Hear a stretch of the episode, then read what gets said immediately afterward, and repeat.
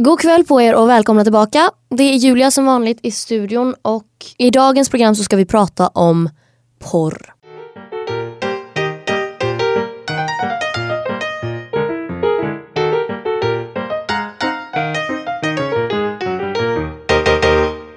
Vi spelade in ett program om porr under Point of View som sändes i torsdags, torsdag förmiddag eh, mellan 10 och 12. Det var ett väldigt intressant program men jag kände att det var inte slutdiskuterat där. Jag kände inte riktigt att jag hade liksom fått säga allting som jag ville säga och prata om allt som jag ville prata om så därför så bestämde jag mig helt enkelt för att göra det svenska programmet om det också.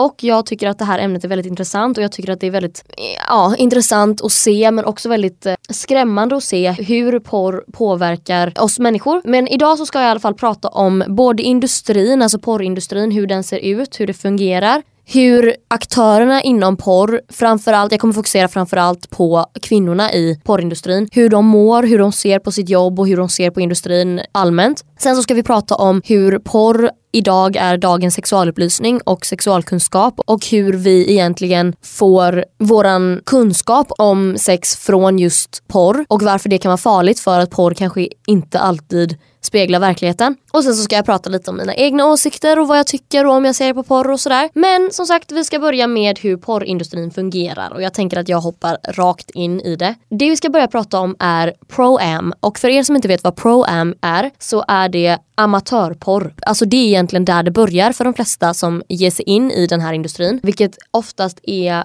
flickor 18 till 20 för det är tusentals tjejer i åldern 18 till 20 som ger sig in i porrindustrin varje år. Och det här är ju flickor som i mångt och mycket letar efter ett bättre liv. Alltså de vill inte bli som sina föräldrar.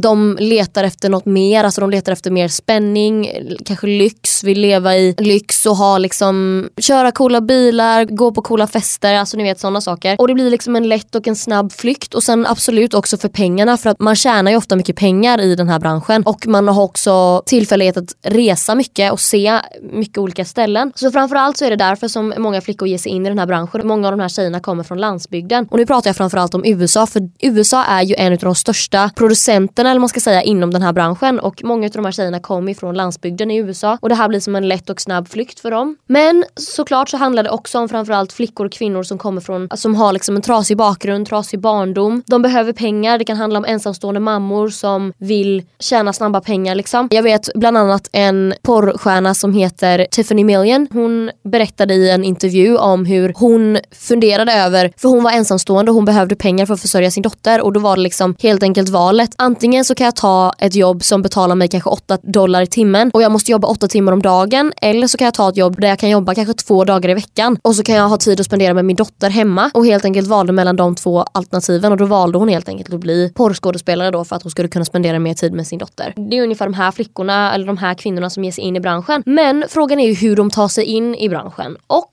det ska jag säga er, det gör de genom bland annat talangagenter eller agenter som scoutar dem. Och där har jag ett exempel. Jag tänker berätta om en kille som heter Riley och han är då en sån här talangscout eller agent och grundare av Hussy Models. Och Hussy Models är då hans företag där han helt enkelt har scoutat modeller eller tjejer som helt enkelt vill ge sig in i porrindustrin. Och då är det viktigt att komma ihåg att när man säger att de vill ge sig in så är det klart att de har gjort det frivilligt, de har tagit sig in i branschen frivilligt. Men samtidigt så finns det säkert hos en del kvinnor eller hos de flesta kvinnor faktorer som gör att de har gett sig in i branschen som inte nödvändigtvis betyder att de vill bli porrskådespelare, vill bli porrstjärnor. Utan att det finns andra faktorer som gör att de har gett sig in i branschen helt enkelt. I alla fall, han scoutar de här modellerna genom till exempel Craigslist. Han lägger ut en ad på Craigslist och sen så svarar kvinnor på detta och det är oftast då 18 till 20 års åldern. Det är de han jobbar med. Han jobbar med mycket yngre, nya flickor för det är det som de också letar efter i den här branschen. Alltså det är väldigt attraktivt att vara ny flicka i branschen, alltså ny tjej i pro-am då, i amatörporren. Och vad han gör då, Riley, alltså Rileys jobb är att Eh, han erbjuder dem någonstans att bo men sen så måste ju tjejerna naturligtvis betala hyra men han bor tillsammans med sina hussies som man kallar dem, alltså sina flickor eller sina tjejer i hans hus som är liksom a five bedroom house i Miami. Där bor han med sina tjejer och det hans jobb går ut på att köra dem från och till sina inspelningar och fotograferingar och helt enkelt managing their careers eller vad man ska säga. Ge dem olika erbjudanden, vad som finns för jobb för dem just nu och sådär. Och samtidigt så tar han då ut 10% av vad de här flickorna tjänar för det är det som är hans jobb. Alltså han är deras agent eller vad man ska säga. Och de här nya tjejerna tjänar i genomsnitt 800 dollar för varje scen och de spelar in runt 3 till 5 scener i veckan. Så på ungefär fyra månader så kan de tjäna omkring 25 000 dollar. Och detta handlar ju naturligtvis om snabba pengar, alltså de finns ju mitt framför näsan på dem och det är ofta kontanter det handlar om. Så de tar pengarna och de hoppas på det bästa helt enkelt. Men trots att man tjänar så bra så försvinner pengarna ofta väldigt snabbt igen för som tjej i den här industrin så lägger man ofta pengar på ja, hyra, underkläder, bhar, naglar, smink, mat. Ja och till och med flygbiljetter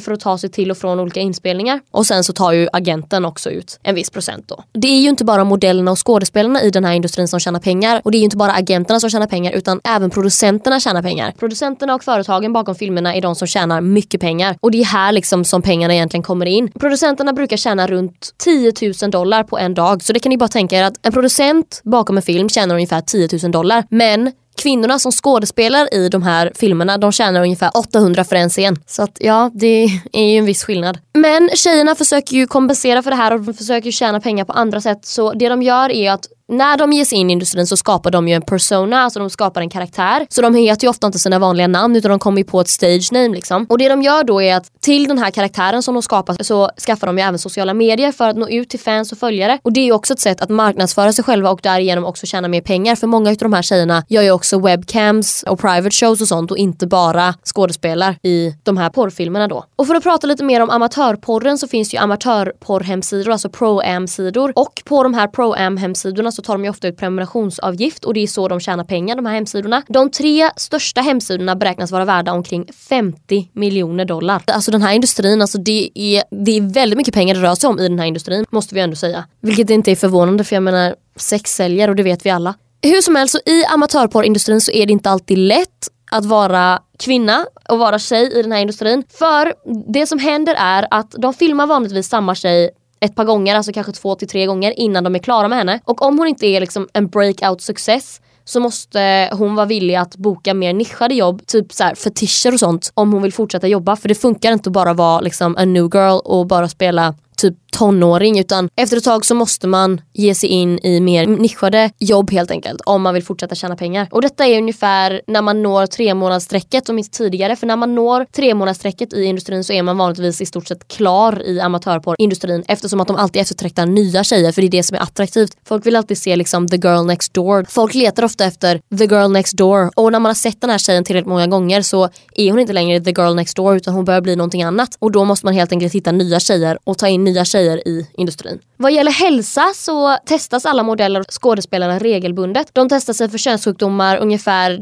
två, ungefär varje två veckor. Vilket jag menar är mer än vad the average person testar sig. Liksom. Jag vet inte när jag senast testade mig men ni vet ju själva, ni testar ju förmodligen inte varje två veckor. Trots det så är ju hälsan hotad för de arbetar ju ändå med sin kropp. Liksom. Inte nog med att Naturligtvis så kan de ju få könssjukdomar även fast de testar sig ofta och regelbundet. Till exempel så är det inte ovanligt att man får infektioner och sjukdomar i underlivet. Till exempel så kollade jag på en dokumentär där det var en tjej som hade fått en cysta på insidan av sin blygdläpp och den cystan var ungefär lika stor som en golfboll eftersom att hon hade haft sex så mycket. Eh, så det hade liksom blivit en infektion och hon hade väldigt mycket smärtor och hon var tvungen att liksom ta sig in på sjukhus och ta mediciner för att få cystan att försvinna helt enkelt. Så ja, det är ungefär lite så som industrin fungerar. Alltså de här flickorna, kvinnorna, det är tufft i den här branschen för att man är inte attraktiv så länge liksom. Och för de som vill lämna industrin så är det ofta svårt. För, för det första så kan det vara så att agenter och företag försöker övertyga modeller att stanna. Även om det är så att det inte är svårt för dem att hitta nya tjejer så vill de ju ofta att de här modellerna ska stanna. Samma tjej från den här dokumentären som jag såg så var det så att hon ville lämna för ett normalt liv tillsammans med sin pojkvän varpå hennes agent då svarade and I quote om det håller så är jag stolt över dig och det är fantastiskt men jag tror inte att förhållande håller nu för tiden. Så han liksom försökte väl vara lite manipulativ och manipulera henne i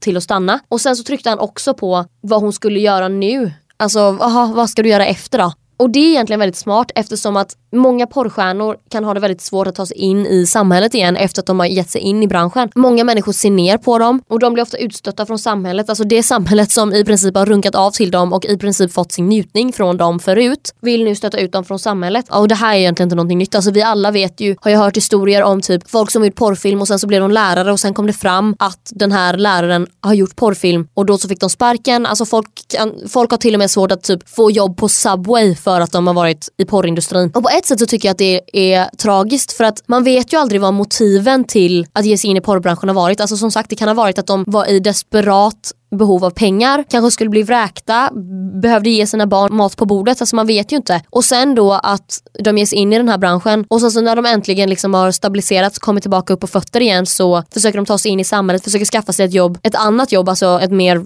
mindre kontroversiellt jobb eller man ska säga. Och då har de ju svårt att skaffa jobb. Liksom. Och folk vill inte släppa in dem för att de har varit i porrbranschen och det tycker jag. Och det kan vara väldigt tragiskt om man tänker på det. Jag menar, alltså diskriminering gentemot folk som har varit i porrindustrin är väldigt hög och också väldigt accepterad i samhället. Så att, eh, ja, det är inte lätt det jag är väldigt intresserad av att veta är hur porrstjärnorna själva ser på industrin och ser på branschen och hur de liksom gör för att distansera sig från sitt arbete. För jag kan tänka mig att det kan vara väldigt, rent psykiskt så kan det vara väldigt svårt att ha det här som jobb och inte liksom bli deprimerad eller skada sig mentalt liksom när man ger sig in i den här branschen.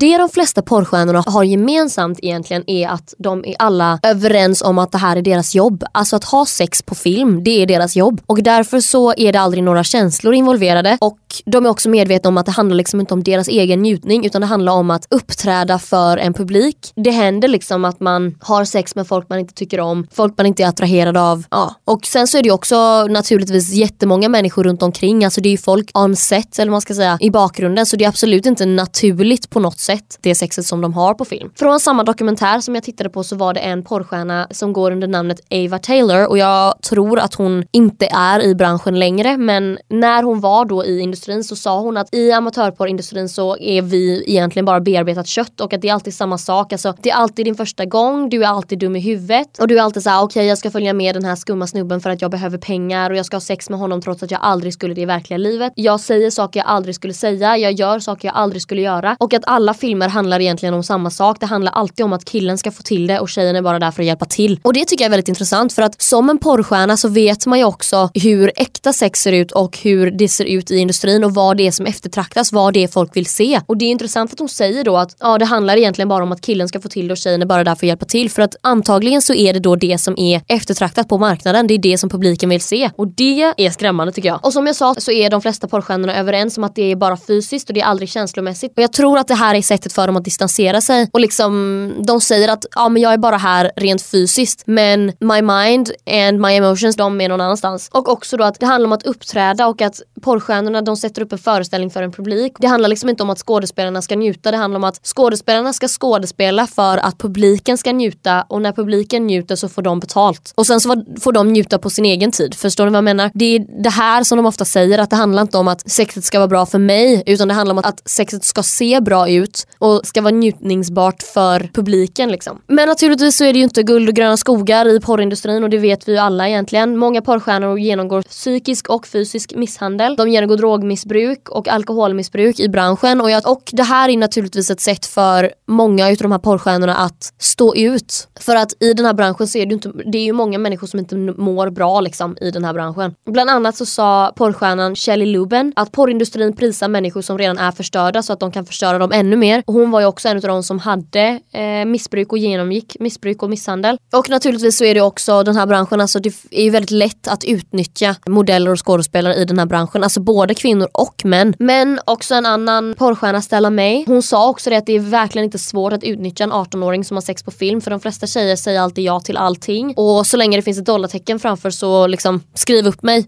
de ställer alltid upp liksom. För att det handlar om att tjäna pengar och det är därför de är där. Och också naturligtvis, jag kan tänka mig också att det handlar om att man är rädd för att inte få arbeten. För att när man är ny i branschen och när man gör det för att tjäna pengar så tror jag att om man börjar säga nej för ofta, om man säger nej till vissa arbeten, då, alltså naturligtvis får man ju ett rykte efter sig. Det kommer gå runt ett rykte om att man kanske är svår att arbeta med, att man inte alltid ställer upp, att man är väldigt liksom picky med sina roller. Och då kanske man inte får några arbeten och då eh, måste man ju hitta nytt jobb och leta sig efter en annan karriär. Men anledningen till att man gav sig in i porrbranschen från början var att man behövde tjäna pengar liksom. Så ja, det kan vara väldigt farligt. Och Alltså det jag vill säga egentligen är att jag tycker inte att, även om jag personligen förmodligen aldrig skulle ge mig in i porrbranschen så måste man ju ändå säga att jag vill inte se ner på de människorna som ger sig in i den här branschen för vi vet inte vad deras motiv är för att ge sig in i branschen. Och framförallt om det är så att de, att de ger sig in i den här branschen för att liksom kunna försörja sin familj, kunna försörja sina barn. Jag vet inte, alltså de kanske kommer från en trasig bakgrund, de är i desperat behov av pengar, de kanske inte vet någonting annat, de kanske inte kan någonting annat, de kanske inte har några jobb, alltså några arbetsförmågor, de kanske inte har någon utbildning. Alltså oavsett vad det kan vara vill jag inte se ner på de här människorna utan tvärtom måste man ändå säga att, att det är väldigt modigt och det är väldigt, alltså you sacrifice a lot when you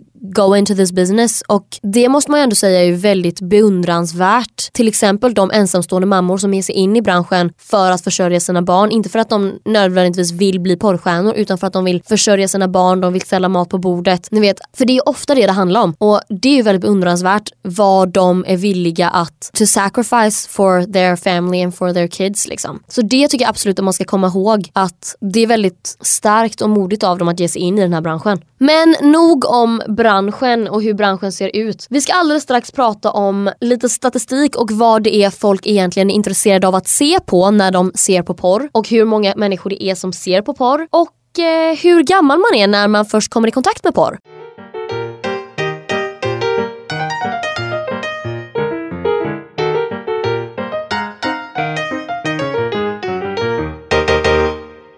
Jag vill verkligen veta vad det är folk ser på när de ser på porr. Och jag kan säga att det är faktiskt väldigt skrämmande och ganska liksom disturbing och typ obehagligt. För vi kan börja lite lätt då. Och statistiken ser ut så här att det är fler människor som besöker porrsidor varje månad än Netflix, Amazon och Twitter tillsammans. Och porrindustrin är värd 97 miljarder dollar och bara 12 miljarder kommer från USA. Och USA är ju en av de största producenterna av porr. En studie visar att 64% av unga ålder 13 till 24 aktivt söker efter porr minst en gång i veckan. Den mest sökta termen i onlineporr är teen. Folk vill alltså se tonåringar. Och det är inte ovanligt att de här kvinnorna, eller tjejerna egentligen, som ger sig in i branschen när de är mellan 18 och 20. Det är inte ovanligt att de spelar yngre än vad de är. Att de låtsas spela att de är kanske en 15-årig oskuld liksom. För det är sånt som folk ser på. Folk vill se tonåringar helt enkelt. Och den vanligaste kvinnorollen i porrfilm är just tonåring. Alltså som jag sa, det är vanligt för de här kvinnorna att spela tonåringar i porrfilm. Lesbian var den mest sökta termen på den största gratisporrsidan under 2018. Så uppenbarligen vill folk också se två tjejer eller fler ha sex. Men det är nu det börjar bli lite obehagligt faktiskt för en populär trend är forced blowjob och sidor som facial abuse visar extremt oralsex med målet att få tjejen att spy. Folk vill alltså se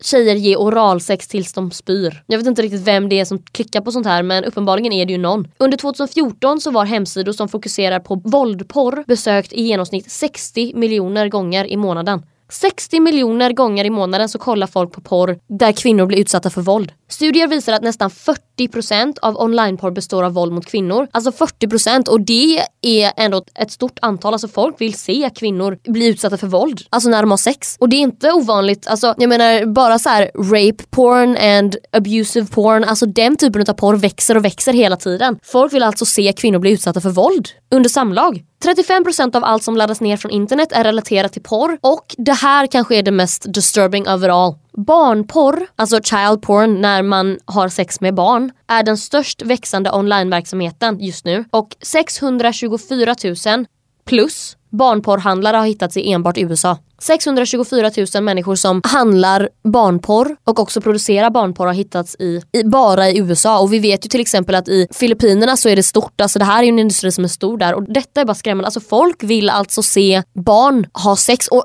de vill inte ens se barn ha sex, de vill se barn bli våldtagna. Det är vad de vill se. Förstår ni att det här är en växande industri? Alltså det är helt sjukt. Vem är det som klickar på det här? Det skulle jag vilja veta. Det som skrämmer mig allra mest med detta är att porr är ju dagens sexualkunskap och sexualupplysning egentligen för att vi vet att sexualkunskapen som vi lär oss i skolan den är bristande och sanningen är att egentligen vi lär oss om typ könssjukdomar, vi lär oss att vi ska skydda oss med kondom, vi lär oss om de olika delarna av könsorganen och vi lär oss egentligen allting runt omkring sexet. Men vi lär oss inte om själva akten. Vi pratar ju aldrig om själva sexet i sexualkunskapen och det här är skrämmande för det som händer är att folk går in på internet och folk söker efter porr för att liksom fylla i hålen från sexualkunskapen. Folk tittar ju på porr för att lära sig om sex och då kan jag säga så här att det finns olika åldrar på när man först kommer i kontakt med porr. Alltså det är svårt att liksom sätta fingret exakt på när det är. Men de åldrarna som har identifierats är liksom 6, 8 och 11. Och det som är gemensamt är ju att det är barn. Alltså barn kommer i kontakt med porr väldigt tidigt och idag är det ju väldigt lättillgängligt eftersom att det finns online och också de flesta barn idag har ju telefon. Min lilla syster är 10 och jag tror hon har, haft, hon har haft mobil sedan hon var 9. Alltså det är ju väldigt lätt för henne egentligen att komma i kontakt med porr. Alltså naturligtvis så söker ju barn ofta inte efter porr. Men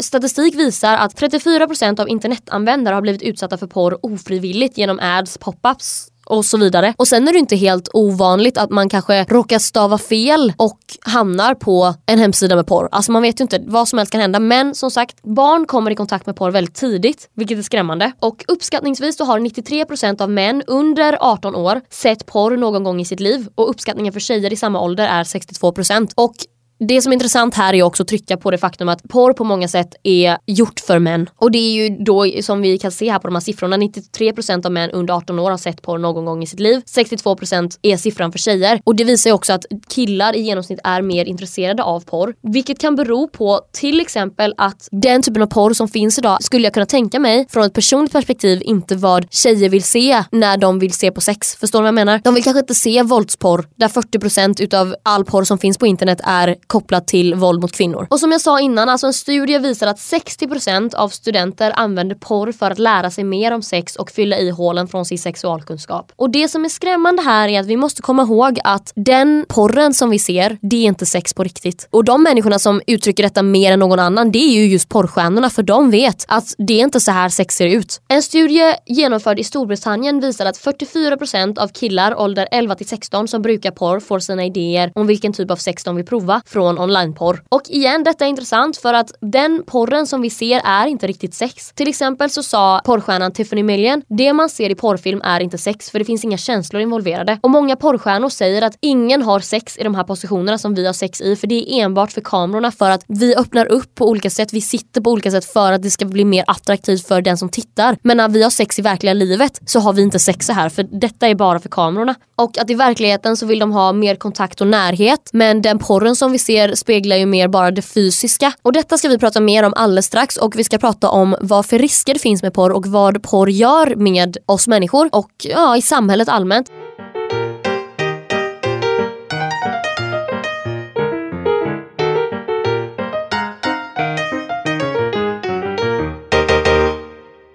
Det finns en studie med 14 till 19-åringar som visar att kvinnor som brukar porr löper större risk för att bli utsatta för sexuella övergrepp eller sexuella trakasserier. En svensk studie genomförd på 18-åriga killar visar att aktiva porrbrukare har större sannolikhet att köpa eller sälja sex än andra killar i samma ålder. Enligt en studie som genomfördes i sju olika länder visade resultaten att internationellt så påverkar porr verbal och fysisk aggression och detta gäller för både kvinnor och män. Detta är intressant för att det tror jag absolut att porr framkallar både fysisk och verbal aggression både hos kvinnor och män men den största anledningen till att män är de som faktiskt brukar våld mest är för att män är de som tittar på porr mest. För så är det och det visar ju statistiken också. Och det är ju just för att porrindustrin är ju byggd för män. Alltså det handlar om male entertainment. Alltså det vet vi alla, till exempel Playboy. Alltså det var ju en a male paper for male entertainment för att just nu så finns det inte riktigt en industri för, alltså en porrindustri som är byggd, jag tänker inte säga för kvinnor men som är byggd för en publik som vill se riktigt sex. För att vi vet det och porrstjärnorna vet det också. De beskriver det och de uttrycker det bättre än någon annan att det är inte så här som sex ser ut. Vi tror på alla de här äh, myterna och allt som vi ser på film. Till exempel, alltså, om man, jag kollade på någon, något klipp där det var så här porrstjärnor berättar om sina värsta alltså horror stories liksom från set. Då är det många tjejer som berättar om hur det inte är ovanligt att tjejer bajsar på sig under till exempel analsex. Och grejen är att när det händer i verkligheten så tycker vi att det är så liksom äckligt och pinsamt och ni vet obekvämt. Men sanningen är att det händer hela tiden. Det är bara att vi aldrig ser det på film för att det är ju inte det som folk vill se. Men det händer ju hela tiden och porrstjärnorna vet det bättre än någon annan. Och jag tycker att det är farligt vart porren är på väg för att porr är ju på väg mot, alltså som vi ser, folk vill se våld, folk vill se kvinnor bli våldtagna, folk vill se kvinnor bli misshandlade, folk vill se barn bli våldtagna, folk vill se barn i porr och jag förstår inte vem det är som tittar på det här. Och Problemet är att vi måste börja sätta gränser. Vi måste ha gränser för vad som är okej. För att naturligtvis så är ju porr, alltså porr är en industri som också speglar människors fantasier. Inte för att jag säger att detta borde vara någon människas fantasi men till exempel så har ju folk fetischer. Alltså folk har ju fetischer om till exempel matporr eller ja, alltså trekanter. Jag vet inte. Men, och det kan jag tycka är okej men det måste, finnas, alltså det måste finnas gränser för att den här typen av porr som vi ser på den skulle aldrig vara accepterad i dagens samhälle. Alltså den är ju aldrig accepterad i normalsamhället om det skulle hända att folk skulle ha sex på det här sättet i normalsamhället. Det är ju olagligt. Då tycker jag egentligen i mångt och mycket att den här typen av porr, att se på den här typen av porr borde också vara olagligt. Och ja, nu vet vi barnporr är ju olagligt men samtidigt så förekommer det liksom. Och det som är farligt är att det är jättemånga människor som får sin inspiration och som får information och som lär sig om sex genom porr och då tror de också att det här är sex. Men som sagt det är inte så här det ser ut. Och naturligtvis så är porr också beroendeframkallande precis som nikotin eller alkohol eller droger. Alltså man kan bli porrmissbrukare. Och problemet med det är ju att då ser man ju på porr inte för att man kanske vill utan för att man måste. För att man måste stimulera sig och grejen är att om man ser på en viss typ av porr efter det så vill man ha mer och det kanske är just därför som det växer för att om man ser på porr där en kvinna kanske blir, alltså kanske inte misshandlad men de kanske pratar om henne och till henne på ett sätt som är förnedrande och sen efter det så växer det och då måste man ha lite mer och då kanske man börjar med en typ av våld och sen kanske man helt plötsligt har hamnat i våldtäktsporr. Alltså, och det är så det funkar för att man behöver mer och man vill se mer. Och det här är farligt tycker jag. Så det stora problemet är att sexualkunskapen måste bli bättre i skolan naturligtvis. För att, och vi måste faktiskt börja prata om sex som sex ser ut. Och också så måste vi börja begränsa oss och inte se på den här porren som inte är accepterad i normalsamhället. För att om vi börjar se på den här typen av porr, när vi ser på den här typen av porr så kommer det till slut bli normaliserat i våra huvuden. När det blir normaliserat så kommer vi också att börja genomföra den här typen utav porr eller den här typen av sex i verkligheten. Och alltså det är ju så här som övergrepp sker och det är så här som samhället byggs upp då. Det är farligt, okej? Okay? Och framförallt för oss som är liksom äldre nu för att jag tror att det viktigaste är ju att se till att barn, att när barn först kommer i kontakt med porr eller när man kommer i kontakt med porr för första gången så är det inte liksom våldtäktsporr som man hamnar på. Man får se porr som faktiskt speglar riktigt sex. Och också att sexualkunskapen blir bättre i skolan så att man faktiskt lär sig om sex. Man lär sig om hur det fungerar. Man kanske lär sig om att det kan finnas känslor involverade. Att man är två parter, att båda är subjekt och inte att det är ett subjekt och ett objekt. Men för oss som är lite äldre nu då och som är medvetna om det här så tror jag att det är absolut viktigt att separera porr från sex och helt enkelt förstå förstå att det är inte okej att utöva sex på det sättet som de gör i de flesta porrfilmer. Och då pratar jag framförallt om våld, våldsporr liksom. Men överlag så tycker jag absolut inte att man ska skämmas för att man tittar på porr. Jag tycker att, eh, för jag menar det är fullt naturligt och även om det är ganska tabubelagt och man aldrig pratar om det så är det så här, jag kan lova er att majoriteten av era vänner och majoriteten av alltså, till, till exempel folk i din klass, de har sett på porr. Och många av dem gör det säkert regelbundet eller ganska ofta också. Och man ska absolut inte skämmas för att man kollar på porr men jag vill bara att ni ska ta hand om er och ta hand om varandra och inte kolla på freaking barnporr eller våldtäktsporr för det är inte okej. Det finns gränser liksom. Men sen så om man har en fetisch och man har fantasier om till exempel trekant, absolut go for it. Whatever floats your boat, who am I to judge? Do whatever. Men ja, nu ska jag lugna ner mig och avrunda dagens program. Jag hoppas att ni har lärt er någonting. Jag hoppas att ni tyckte att det var lite intressant att lyssna på. Som sagt, ta hand om er och snälla kolla på porr som, är accepterat, som skulle vara accepterat i normalsamhället. Kolla inte på våldsporr och kolla inte på barnporr. Limit yourselves guys, det finns gränser. Ja, hur som helst, tack för att ni har lyssnat idag. Vi hörs, syns och ses i nästa program. Ha det bra, puss och kram, hej!